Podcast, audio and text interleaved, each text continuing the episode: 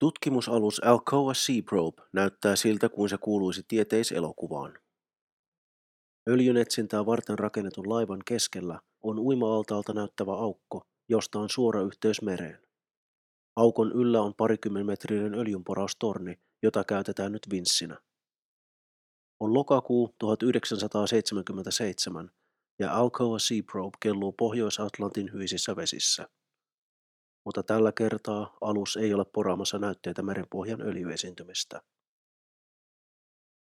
Tutkimuskäyttöön muutettu Seaprobe on vuokrattu Woods Holein merentutkimuslaitokselle. Piistokaikuluotaimella ja vedenalaisella kamerakelkalla varustettu alus etsii nyt toisenlaista aarretta. Jossain pinnan alla neljän kilometrin syvyydessä makaa kuninkaallinen postialus Titanic – joka on ollut karoksissa vuodesta 1912 saakka.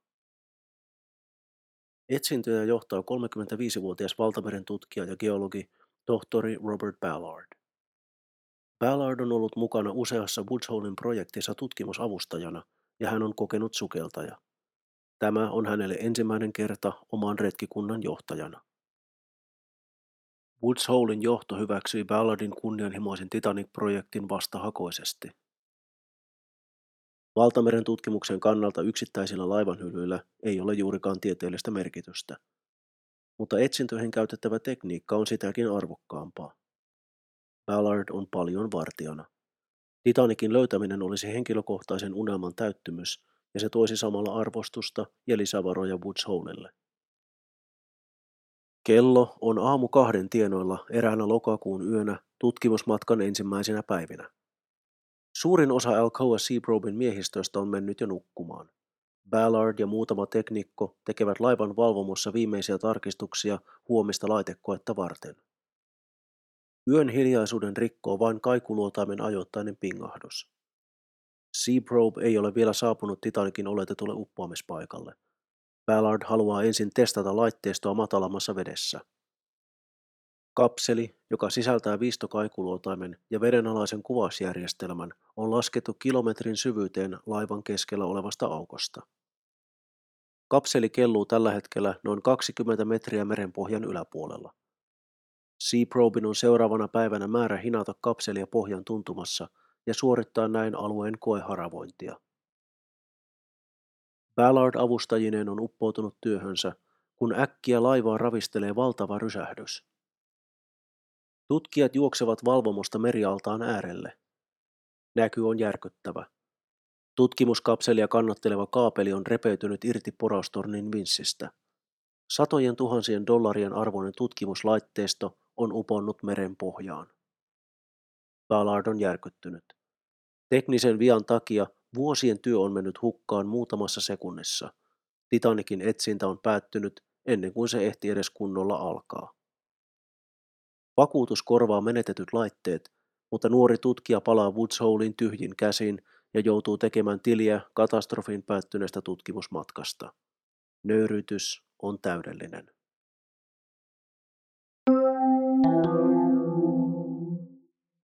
Kuusikymmentäviisi vuotta aiemmin kaikkien aikojen kuuluisin matkustajalaiva kyntää noita samoja vesiä Neitsyt-matkallaan kohti New Yorkia.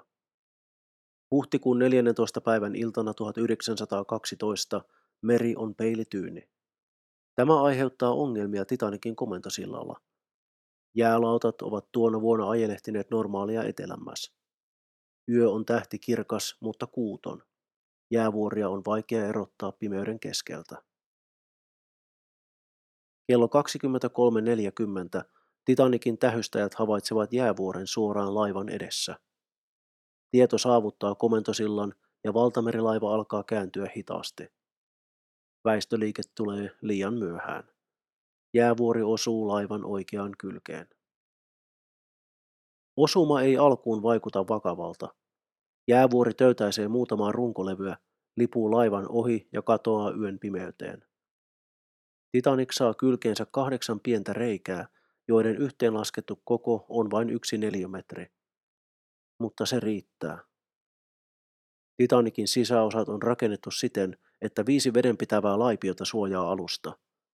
Jos yhteen osastoon tulvii vettä, laipioiden on määrä eristää vuoto ja pitää laiva pinnalla.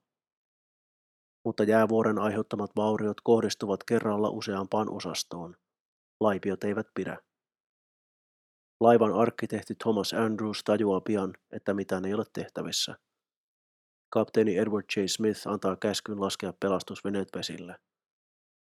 Laivalla on 2224 matkustajaa ja miehistön jäsentä. Pelastusveneessä on tilaa heistä vain noin puolelle. Titanikin sähköttäjät lähettävät hätäviestin muille alueilla liikkuville laivoille. Lähimpänä on höyrylaiva Californian, jonka valot saatetaan jopa nähdä Titanikilta. Mutta Californianin sähköttäjä ja kapteeni ovat menneet jo yöksi nukkumaan. Hätäviesteistä tietämätön Californianin miehistö näkee Titanikin pienenä valotäplänä horisontissa. He näkevät jopa laivan myöhemmin yöllä ampumat hätäraketit, mutta he eivät tee mitään. Titanikin hätäkutsuun vastaa matkustajalaiva Carpathia, joka rientää apuun, mutta se on liian kaukana. Titanic on oman onnensa nojassa. Pohjois-Atlantin yö on hyytävän kylmä ja Titanikin matkustajat ovat alkuun haluttomia siirtymään pelastusveneisiin. Titanic kelluu vakaan tuntuisena ja sisällä on edelleen lämmintä ja valoisaa. Harva matkustaja suostuu heti uskomaan, että laiva on uppoamassa. Osa pelastusveneistä jättää laivan puoli tyhjänä. Mutta yön edetessä laivan kallistuma näkyy ja tuntuu yhä selvemmin.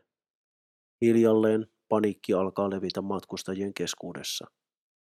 Kun viimeinen pelastusvene laitetaan matkaan, laivalla on yhä yli 1500 ihmistä. Matkustajista valtaosa on alakansilla majoittuneita kolmannen luokan matkustajia, Amerikkaan suuntaavia siirtolaisia. Titanikin orkesteri yrittää rauhoitella matkustajien mieltä. He soittavat kevyitä huvisävelmiä laivan kannella vielä kauan sen jälkeen, kun viimeinenkin toivo pelastumisesta on kaikonnut. Kapteeni Smith ja arkkitehti Thomas Andrews hukkuvat laivan mukana. Titanikin omistavan White Star Linein johtaja Bruce Ismay pelastuu ja saa loppujääkseen pelkurin leiman. Turman uhrien joukossa on niin maailman rikkain mies John Jacob Astor New Yorkista kuin rutiköyhä Panulan perhe Ylihärmästä. Varakkaan Guggenheimin suvun Vesa, vanheneva playboy Benjamin Guggenheim, kieltäytyy nousemasta pelastusveneeseen. Hän pukeutuu iltapukuun ja odottaa tyynesti kuolemaa laivan salongissa, siemailen konjakkia ja poltellen sikaria. Guggenheimin perheen nimeä kantava säätiö rakentaa nykyään taidemuseoita eri puolille maailmaa, Suomea lukuun ottamatta. Kun Titanic viimein liipuu aaltojen alle, on hetken hiljaista. Joku katsoo kelloa. Se on 20 yli kaksi. Sitten alkaa huuto. Pelastusveneessä istuvilla matkustajilla on kylmä, mutta se ei ole mitään verrattuna siihen, mitä sadat hyisen veden varaan joutuneet ihmiset nyt kokevat, sillä henkiin jääneet eivät heitä auta. He pelkäävät, että epätoivoiset ihmiset saattaisivat pakokauhun vallassa kaataa apuun menneet pelastusveneet. Eräs selviytyjistä kuvailee myöhemmin noiden satojen hukkuvien ja hiljalleen jäätyvien ihmisten huutoa vertaamalla sitä jalkapallostadionin meluun. Lopulta vain viisi ihmistä pelastetaan veden varasta. Aamun sarastaessa apuun rientänyt Cunard Linein matkustaja-alus Carpathia ottaa kaikki Titanicin 706 elonjäänyttä kyytiin ja suuntaa kohti New Yorkia. Pelastusalus McKay Bennett viettää seuraavat viikot nostamalla onnettomuuden uhreja merestä. Noin 1500 kuolleesta löydetään vain kolmisen sataa. Valtaosa uhreista haudataan Halifaxiin Kanadaan. Eräät kadoksiin jääneiden uhrien omaiset elättelevät toiveita Titanikin hylyn nostamisesta. Mutta mikään mahti maailmassa ei pysty nostamaan teräsjättiläistä Grand Banksin syöväreistä. Ei vuonna 1912 eikä nyt. Meren syvyys uppoamispaikalla on neljä kilometriä.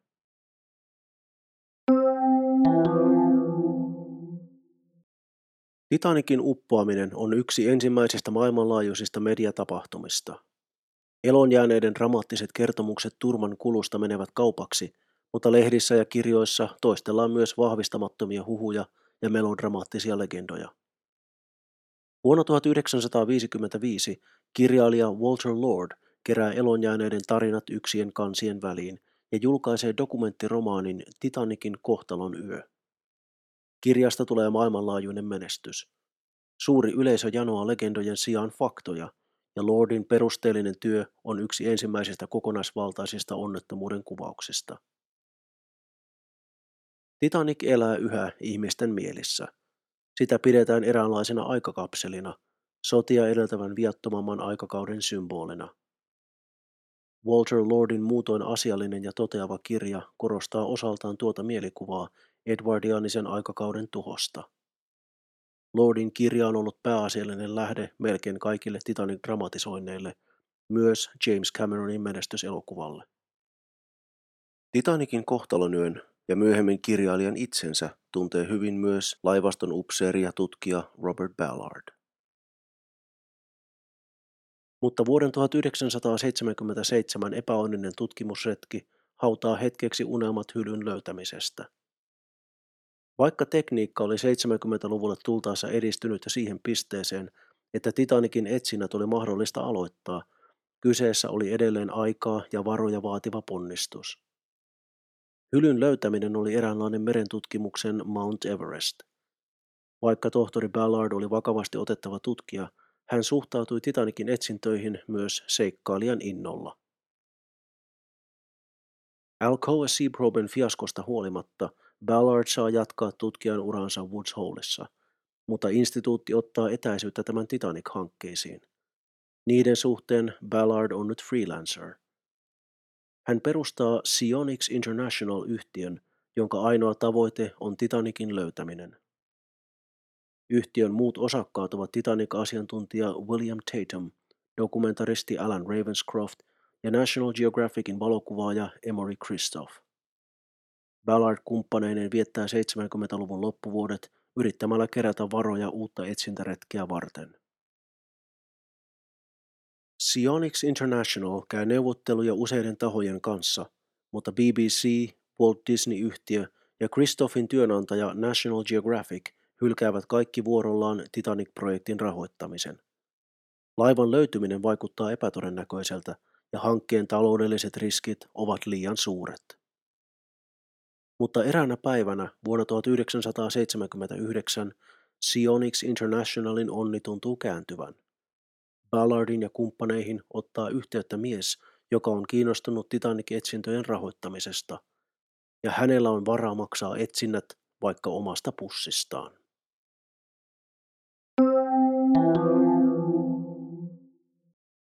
World Series of Poker pokeriturnaus ei ollut vielä 1970-luvulla yhtä suosittu kuin nykyään, mutta Las Vegasin pelipöydissä nähtiin vuodesta toiseen joukko vakiokasvoja. Nämä korkeilla panoksilla kisavat pokeriammattilaiset tunnettiin kutsumanimillä kuten Amarillo Slim ja Doyle Texas Dolly Bronson. Jopa tässä värikkäässä joukossa massasta erottui Cadillac Jack alias Jack Grimm. Jack ei ollut kummoinen pokerin pelaaja, mutta hän teki tapaamiinsa ihmisiin lähtemättömän vaikutuksen. Skottiruutuisen puvun takkiin sonnustautunut Grimm oli isokokoinen, karismaattinen mies, jonka harvenevasta hiuspehkosta oli 70-luvulla jäljellä enää pitkänä hulmuava takatukka. Cadillac Jack oli lempinimensä mukaisesti loistoautoihin mieltynyt teksasilainen öljymiljonääri, jolla oli kädessään kaikkina vuorokauden aikoina joko pelikortit, puhelin tai molemmat. Grim vitsaili usein, että hänet pitäisi haudata puhelin kädessään. Cadillac Jack piti majaansa Texasin Abilenissä, joka tunnettiin paitsi öljynetsijöiden mekkana, myös raamattuvyöhykkeen vyön solkena. Abilenin öljymiehet olivat hartaita kristittyjä joka mies, mutta harvalla heistä oli attasea salkussaan palanen Noan arkkia. Jackilla oli. Guadalcanalilla toisessa maailmansodassa haavoittunut Grimm oli sinnikäs mies. Sairasvuoteltaan noustuaan hän luki itsensä geologiksi, porasi öljyä tuloksetta 25 kertaa peräkkäin ja onnistui 26. kerralla. Kolmekymppisenä Jack oli jo miljonääri. Hän asettui asumaan Abeleeniin ja alkoi elää öljyparonille sopivalla tyylillä. Hän osti itselleen ranchin ja alkoi kasvattaa karjaa. Mutta alkujaan Oklahomassa syntynyt Jack ei aikonut leikkiä kaupoita Stetson-hatussa ja saappaissa. Seurallinen Grimm viihtyi maatilaa paremmin ökyasunnossaan Tanglewoodin hienostoalueella. Hän pelasi pokeria muiden öljymiljonäärien seurassa ja vietti melkein kaiken muun aikansa puhelimen ääressä, takoen rahaa öljyllä, maakaasulla ja kultakaivoksilla. Kiinnostuksen aarteen etsintään Grimm oli saanut jo nuorella iällä. Isoisä George Washington Grimm oli täyttänyt pikkupojan pään kertomuksilla kadonneista rikkauksista ja kätketyistä kalleuksista. Sama lapsenomainen into elähdytti Jackia vielä myöhemmälläkin iällä. 70-luvun alussa Grimm luki ranskalaisesta retkikunnasta, joka oli aikeessa lähteä etsimään Noan arkkia Turkin ja Armenian rajalla sijaitsevalta Araratin vuorelta. Vanha aarteenetsijä innostui. Hän otti yhteyttä retkikuntaan ja tarjosi heille taloudellista tukea. Vastapalveluksena hän halusi mukaan tutkimusmatkalle. Tarjoukseen suostuttiin. Grimm vieraili Araratilla kahteen otteeseen. Jälkipäisestä retkestä hänelle jäi käteen palanen vanhaa puuta, jonka Grimm kertoi löytäneensä Araratin rinteiltä. Jack kuljetti puun palaa mukanaan kaikkialle ja hän esitteli sitä todisteena Noan arkin olemassaolosta. Monien muiden uskovaisten tapaan Grimm vihasi kommunismia. Hän halusi arkin avulla todistaa ateistisen maailmankuvan olevan silkkaa harhaoppia.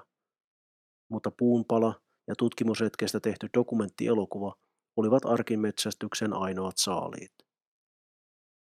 Grimmin uskonnollinen vakaumus sai lisäpontta, kun hän eräänä päivänä katsoi TV-evankelista Ernest Ainsleyn pitämää herätyskokousta televisiosta.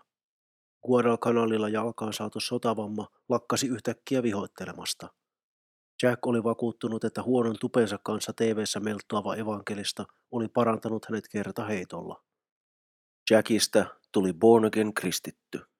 Koulut käynyt geologi ymmärsi kyllä, että maapallo oli 10 000 vuotta vanhempi. Mutta uskonnollinen vakaumus ja loputon kiinnostus aarteen etsintään saivat hänet rahoittamaan toinen toistaan oudompia tempauksia halki koko 1970-luvun. Grimm kustansi mystisen isojalan etsintä ja Pohjois-Amerikan luoteisosissa sekä tutkimusretken Pohjoisnavalle, josta piti löytymään maapallon keskipisteeseen vievä aukko. Omalaatuisen teorian mukaan tämä reikä olisi todiste siitä, että maaplaneetta oli keskeltään ontto. Muutama vuotta myöhemmin Grimmin palkkaama kuvaaja etsi Loch Nessin hirviötä Skotlannin ylämailla ja sai ikuistettua otoksen kohteesta, jota Jack piti joutsenliskona. Vuonna 1976 Grimm tarjosi 10 000 dollarin löytöpalkkiota lentävästä pedosta, joka oli nähty Rio Grande-joen varrella. Tämä Sesamtien nukkehahmon mukaan Big Birdiksi nimetty olento saattoi silminnäkijöiden kertomusten perusteella olla lentolisko. Dinosaurusten metsästys oli osa Jackin ateismin vastaista sotaa. Hän halusi todistaa evoluutioteorian vääräksi. Liikemiehenä Cadillac Jack menestyi, mutta seikkailijana hänellä ei ollut paljon näytettävää ponnistuksistaan. Sitten vuonna 1979 Grimm sai puhelun elokuvan tekijä Mike Harrisilta. Harris oli aiemmin tehnyt sukellusaiheisia dokumenttielokuvia, ja häntä kiehtoi ajatus Titanikin löytämisestä ja kuvaamisesta. Harris tiedusteli, olisiko miljonäärillä kiinnostusta rahoittaa legendaarisen laivan etsintöjä. Cadillac Jack ei suostuttelua kaivannut. Hän otti ajatuksen välittömästi omakseen. Titanikin metsästys oli juuri sellainen romanttinen seikkailu, josta Jack oli koko ikänsä haaveillut. Harris ja Grimm lyöttäytyivät yhteen. Mutta kummallakaan heistä ei ollut tietoa syvänmeren tutkimuksesta, eikä edes Jack Grimmin pohjaton lompakko riittänyt lopulta yksinään kustantamaan eeppistä tutkimusretkeä. Nyt kuvaan astuivat Robert Ballard ja Sionix International. Grimm otti yhteyttä Ballardin tiimiin. Hän esitteli ideansa Emory Christophille, joka välitti tarjouksen Sionic Internationalin muille jäsenille. Ballard, Bill Tatum ja Alan Ravenscroft ottivat selvää Grimmin taustoista ja tutustuivat tämän suunnitelmiin. Vaikka miljonääri epäilemättä saisi rahat kokoon tutkimusmatkaa varten, miehet päätyivät pitämään Jackia suupalttina vedättäjänä ja hylkäsivät tarjouksen. Ballard ei katunut Jack Grimmille antamiaan rukkasia, mutta tunsi silti ahdistusta kuultuaan öljymiljonäärin seuraavasta siirrosta. Grimm otti yhteyttä Woods Holein kanssa ystävällismielisesti kilpailevaan Scripsin merentutkimusinstituuttiin ja sen johtajaan, tohtori Fred Spaceen, jota Ballard piti pahimpana vastustajanaan. Bill Ryan Lamont Dowartin merentutkimuslaboratoriosta liittyy myös Grimmin projektiin ja toi mukanaan uuden uutukaista tutkimuslaitteistoa. Ballard huolestui nyt toden teolla. Jack Grimm saattoi hyvinkin olla mahtipontinen pelle, mutta Ballard tunsi Spacin ja Ryanin henkilökohtaisesti ja tiesi heidän olevan rautaisia ammattilaisia. Heillä oli kaikki edellytykset löytää Titanic. Jack Grimm oli viimein tekemässä mahdottomasta unelmasta mahdollista. Noan arkkia ei ole olemassa, ei Araratin vuorella eikä missään muuallakaan. Isojalka ja Loch Nessin hirviö ovat satua vain. Mutta kuninkaallinen postialus Titanic oli todellinen, konkreettinen kohde, jonka löytäjä kirjoittaisi nimensä historiaan. Grimm hankki lisävaroja myymällä Titanic-etsintöjen kirja- ja televisiointioikeudet hyvissä ajoin etukäteen. Hän kiersi mainostamassa etsintöjä televisio-ohjelmissa ja järjesti Titanic-aiheisen arvonnan, jonka voittaja palkittaisiin laivan löydyttyä meren syvyyksistä. Mike Harris toimisi retkikunnan johtajana ja ohjaisi samalla etsinnöistä kertovan dokumenttielokuvan. Filmin mahtipontisena kertojanäänenä tulisi murahtelemaan itse Orson Welles. Grimmin vuokraama tutkimusalus HJW Fay suuntasi Pohjois-Atlantille heinäkuussa 1980. Cadillac Jack itse jäi etsinnöistä sivuun. Hän toimi tämän seikkailun aikana pelkästään mesenaattina ja skottiruututakkisena sirkustirehtöörinä. Eivätkä Titanicia etsivät tiedemiehet vielä tienneetkään, minkälainen sirkus Cadillac Jackilla oli mielessään.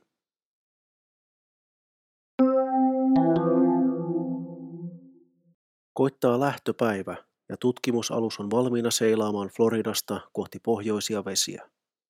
Suurin toiveen pohjustettu tutkimusmatka on kuitenkin karahtaa karille ennen kuin se alkaakaan. Fred Spacella, Bill Ryanilla ja muilla tutkijoilla ei ollut mitään sitä vastaan, että Mike Harrisin kuvausryhmä osallistui Titanikin etsintöihin. Mutta Jack Grimm on saanut kunigas-idean. Etsinnöistä tehtävän dokumentin tähti tulee olemaan apina nimeltä Titan. Eikä eläimen tehtävä ole olla pelkkä maskotti. Grimm on saanut päähänsä, että Titan valitsee kartasta ne paikat, joista Titanikia tulisi etsiä. Jack on ihmeellisestä ideasta innoissaan. Muu retkikunta ei. Spees, Ryan ja muut tiedemiehet asettuvat jyrkästi ajatusta vastaan. He esittävät Grimmille uhkavaatimuksen. Apina jää rannalle tai he jäävät. Jack valitsee apinan. Mutta lopulta järki voittaa ja Faye seilaa kohti Grand Banksia. Titan apina ja Cadillac Jack jäävät rannalle. Tutkimusretkestä ei sentään tule Ballardin vuoden 77 katastrofin toisintoa, mutta melkein kaikki muu, mikä voi mennä pieleen, myös menee pieleen. Laivan suunnatessa kohti Pohjois-Atlanttia tiedemiehet huomaavat, että kukaan ei ole vaivautunut määrittelemään tarkkaa etsintäaluetta. Heillä on käytössään vain arvioidun uppoamispaikan koordinaatit. Jos Titanic ei ole siellä, missä sen arveltiin olevan, retkeläisillä ei ole mitään varasuunnitelmaa. Tutkijat ottavat kartan esiin ja tekevät summittaisen arvion siitä, mistä laivaa kannattaisi etsiä. Retkikunnalla on tarkoitus paikallistaa hylky ja palata seuraavana vuonna paikalle kuvaamaan se uuden uutukaisella kameralaitteistolla. Mutta heillä ei ole käytössään viistokaikuluotainta. Sen sijaan merenpohjaa haravoidaan Bill Ryanin suunnittelemalla Seamark One-järjestelmällä, joka mahdollistaa kerralla laajempien alueiden tutkimisen. Mutta se ei ole yhtä tarkka kuin viistokaikuluotain. Tämän lisäksi tutkijoilla on apunaan magnetometri – jonka avulla voidaan erottaa metalliset kohteet merenpohjan luonnollisista muodostelmista. Mutta tutkimukset paikan päällä ehtivät kestää vain puolitoista vuorokautta, kun katastrofi iskee. Magnetometri menee epäkuntoon. Kaikuluotain tarkkailee nyt merenpohjaa toinen silmä ummessa. Tämän lisäksi sää huononee ja luotaimen hinaus vaikeutuu. Retkikunta paikallistaa kolmen viikon aikana 14 kohdetta, jotka voisivat olla Titanic, mutta ilman magnetometriä ja viistokaikuluotainta he eivät voi olla varmoja kohteiden laadusta. Robert Ballardin mukaan luotain ei välttämättä olisi havainnut Titanicia, vaikka tutkimusalus olisi kulkenut suoraan hylyn ylitse. Täysin hukkaan tutkimusalus Fein matka ei mene. Speesin, Harrisin ja kumppaneiden onnistuu varmistaa ainakin se seikka, että Titanikin hylky ei sijaitse sen oletetussa uppoamispaikassa. Mutta Fein palatessa maihin retkikunta huomaa, että heillä on taas uusi ongelma. Jack Grimm. Tutkijoiden taistellessa luonnonvoimia vastaan Atlantilla miljonääri on esittänyt retken etenemisestä toinen toistaan optimistisempia raportteja tiedotusvälineille. Kun tutkimusalus saapuu satamaan, Grimm esittää retkikunnalle vaatimuksen. Hän haluaa tiedemiesten sanovan, että he ovat löytäneet Titanikin. Fred Spees ja Bill Ryan kieltäytyvät jyrkästi. Lopulta Grimm taipuu. Spees ja Ryan ovat jo lupautuneet tulemaan mukaan seuraavan vuoden kesällä järjestettävälle toiselle tutkimusmatkalle. Heidän suututtamisensa ei ole järkevää. Niin koittaa vuoden 1981 kesäkuu ja tutkimusalus Gyre lähtee Titanikin jäljille. Tällä kertaa Cadillac Jack ei aio jäädä rannalle ruikuttamaan. Hän liittyy Speesin, Ryanin ja Mike Harrisin mukana etsintöihin. Tämänvuotisella retkellä on mukana kaikuluotaimen ja magnetometrin lisäksi myös vedenalaisen kuvaukseen tarkoitettu laitteisto. Yksi toisensa jälkeen kaikki edellisenä vuonna paikallistetut 14 kohdetta osoittautuvat luonnon muodostelmiksi. Mutta tällä kertaa Grimm on panostanut taustatyöhön. Etsintäalue on rajattu tarkemmin. Titanikin mahdollinen sijaintialue on määritelty virtauslaskelmien ja historiallisten tietojen perusteella. Suuntaa laskelmille ovat antaneet perämies Joseph Boxallin arvio laivan sijainnista sekä tieto siitä, missä kohtaa Carpathia kohtasi Titanikin pelastusveneet. Gyre käy työhön ja alus alkaa haravoida merenpohjaa. Mutta kolme viikkoa kuluu eikä Titanikia löydy. Lopulta laivan vuokra-aika kuluu umpeen ja tutkimusaluksen on palattava satamaan. Mutta vanha pokerin pelaaja Jack Grimm vetää hihastaan vielä yhden kortin. Hän pyytää Bill Ryania laskemaan kuvauslaitteiston mereen. Jos kaikuluotaus ei löydä Titanikia, ehkä silmämääräinen etsintä viimeisillä hetkillä tuottaa tulosta. Grimm ehdottaa, että laitteisto kuvaisi merenpohjaa samalla, kun Gyre suuntaa poispäin etsintäalueelta. Kyseessä on epätoivoinen, umpimähkäinen yritys, joka on kaiken järjen mukaan tuhoon tuomittu. Mutta Bill Ryan suostuu Grimmin pyyntöön. Hän haluaa päästä kokeilemaan uutta kuvauslaitteistoa joka tapauksessa. Kaikuluotaimen tapaan meren alla hinattava värivideojärjestelmä nauhoittaa myös ääntä. Hinattaessa laite lähettää reaaliaikaista mustavalkokuvaa pinnalle. Vasta kun kamerat on nostettu Jarin kannelle, voidaan värifilmi katsoa lopullisessa muodossaan. Niinpä Gyre kääntyy kohti satamaa ja aluksen poistuttua Titanikin etsintäalueelta Jack Grimm alkaa käydä läpi videokuvaa, jossa näkyy kilometrikaupalla tyhjää merenpohjaa. Ääniraidalla kuuluu epämääräistä kohinaa. Alkaa näyttää siltä, että tämäkin tutkimusretki on mennyt hukkaan. Taas yksi Jack Grimmin mahdoton unelma. Sitten seuraa tutkimusretken kiistellyin vaihe. Merenpohjassa näkyy jotain. Kameroiden eteen vyöryy kohde. Se on epämääräinen, mutta iso. Samassa ääniraidalla kuuluu outoa metallista kirskunaa. Sitten ääni lakkaa ja kohde katoaa kuvaruudulta. Retkikunnan tiedemiehet arvelevat, että kyseessä saattaa olla jonkinlainen luonnonmuodostelma. Mutta Jack Grimm on nähnyt kuvassa jotain aivan muuta. Hänen mielestään filmillä näkyi Titanikin potkuri. Tutkimusalus Gyrin kapteeni ja miehistö ovat kuvamateriaalin perusteella taipumassa samalle kannalle. Grimmin mukaan ääniraidalla kuuluva metallinen ääni johtui siitä, että kamerakelkka törmäsi Titanikin runkoon. Spees ja Ryan huomauttavat, että viistokaikuluotain ja magnetometri eivät havainneet potkurin löytöpaikalla mitään tavallisuudesta poikkeavaa. Laiva ei kerta kaikkiaan voi olla paikassa, jossa Grim uskoo sen olevan. Mutta Cadillac Jack on päättänyt, että hänestä ei tehdä enää naurunalaista. Tiedemiesten vastusteluista huolimatta Grim julistaa rantaan palattuaan löytäneensä Titanikin.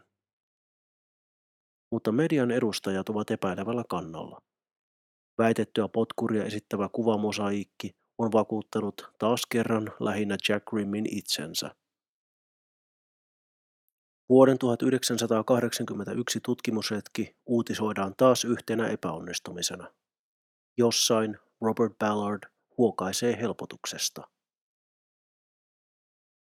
Kaksi vuotta myöhemmin, kesällä 1983, Grimm palaa vielä kerran Pohjois-Atlantille. Varojen kerääminen on ollut tällä kertaa vaikeaa. Aiempien vuosien epäonnistumiset ovat saaneet sijoittajat varpailleen. Grimm on upottanut Atlantin syvyyksiin jo kaksi miljoonaa dollaria. Retkikunta suunnistaa suoraan paikalle, jossa videokamerat vuonna 1981 ikuistivat Grimmin väitetyn potkurin. Mutta mitään ei löydy.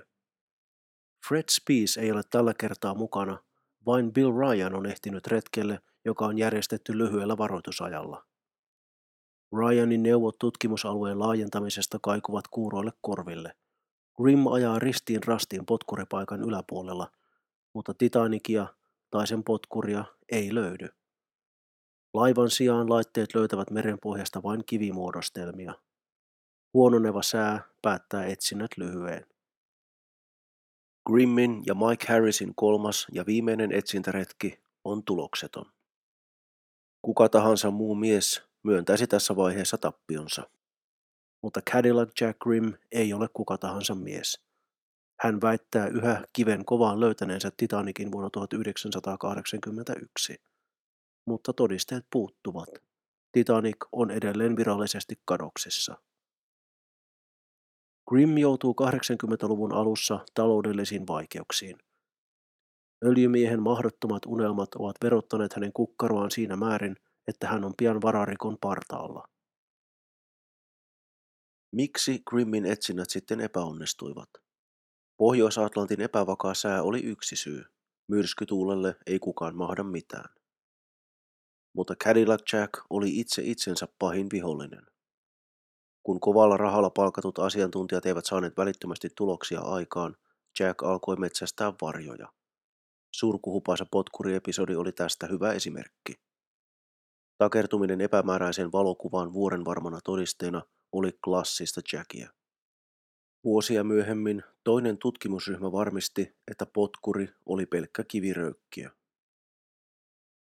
Mutta Grimmin tarinaan liittyy myös traaginen ulottuvuus, sillä hän olisi aivan hyvin voinut löytää Titanikin ja tulla muistetuksi suurena seikkailijana. Robert Ballardin myöhemmän arvion mukaan Grimmin tutkimusryhmä ohitti laivan hylyn yhdessä vaiheessa vain muutaman kilometrin etäisyydeltä. Abelinin jättiläisen poistuttua näyttämöltä Robert Ballard koki hetkensä koittaneen. Hän oli toipunut vuoden 1977 katastrofista ja tehnyt pitkällistä taustatyötä tulevia Titanic-etsintöjä varten. Ja nyt Robert Ballardilla oli suunnitelma, jonka toteuttamisen hän tarvitsisi apua epätodennäköiseltä yhteistyökumppanilta.